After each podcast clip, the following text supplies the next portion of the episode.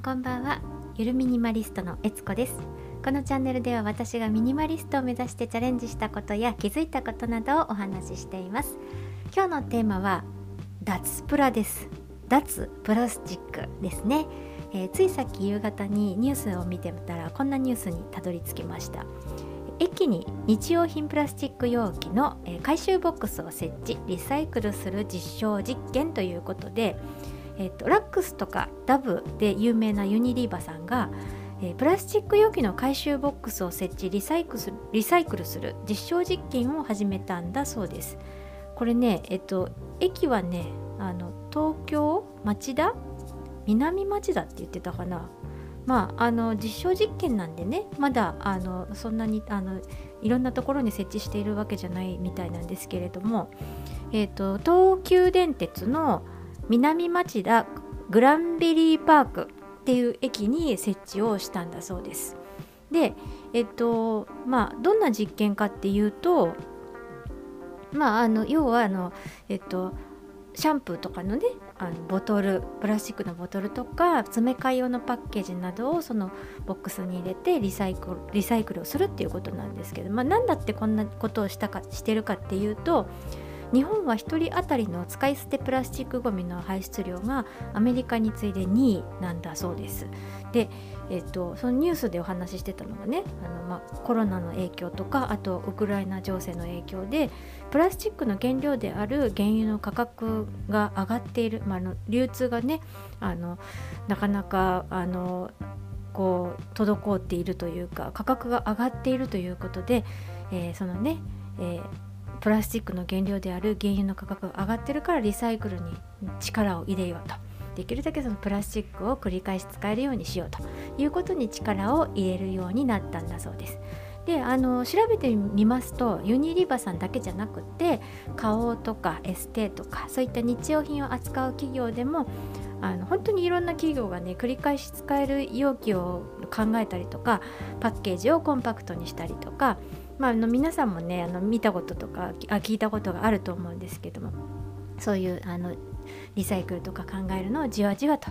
プラスチック減らしたりリサイクルに力を入れているっていうことをですねいろんな企業さんがやっていらっしゃるんだそうです。でさらに調べていくとですね2022年4月1日、まあ、あの今年の4月1日からですねプラスチック資源環循環法プラスチック資源循環法っていうのがね施行されるらしいんですよ。皆さん知ってました？へーっていう感じなんですけど私は、えー、これはですねプラスチックにかかる資源循環の促進等に関する法律と。一回聞いただけじゃ覚えられないですね。名前。まあ早い話がですねプラスチック製品買う時はちゃんと選びましょうと。そしてできるだけ減らしましょうでえー、リサイクルもしましょうねということなんだそうです。ね、私たちの身の回りってもう気がついたらプラスチック製品だらけですもんねスーパーに買い物に行ってもプラスチックが使われていないものを買おうとすると、まあ、野菜とか果物ぐらいしか買えなくなっちゃうようなそんなぐらいもうプラスチックねあのの包装とかあと何ですかコンビニとか行ってもねあのスイーツとかアイスクリームとかお弁当とか全部プラスチックの容器使われてますもんね。なのでねそのプラスチックを使わないあの脱プラするっていうのは非常に難しいんじゃないかなと思うんですけどね。まあ、あのでもプラスチックが海に流れ出すことによって海洋汚染が問題になってるなんていう話も聞きますしね。まあ今の生活でプラスチックの製品をゼロにするっていうのはかなり難しいと思うんですけれど最近そのねちょっとやっぱミニマリストを目指すっていうあの過程の中でゴミも減らそうっていう風に意識するようになってきたのでもしかしたらあのプラスチックゴミも減らせるんじゃないかなと思ったのでちょっとですねこれを機会にプラスチックにね頼る生活をちょっと減らそうかな頑張って減らしてみようかななんてね思いました。あのそこまで環境問題にあのね力をむちゃくちゃ入れているというわけではないんですけれどもまあでもね、うん、なんかあのちょっと貢献できたらいいかなと 思いまして。はい。ということで今日はですね脱プラというお話でございました。できるだけプラスチックを、えー、製品を減らす。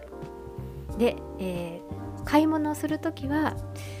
これちゃんとリサイクルできるかなっていうことを考える。で、えー、リサイクルできるものはできるだけそのリサイクルにちゃんとこう出すという風な循環を、え、やっていきたいなと思います。はい。というわけで今日はですね、えー、脱プラのお話でございました。今日も最後まで聞いてくださりありがとうございます。それでは今日はこの辺でゆるミニマリストのえつこでした。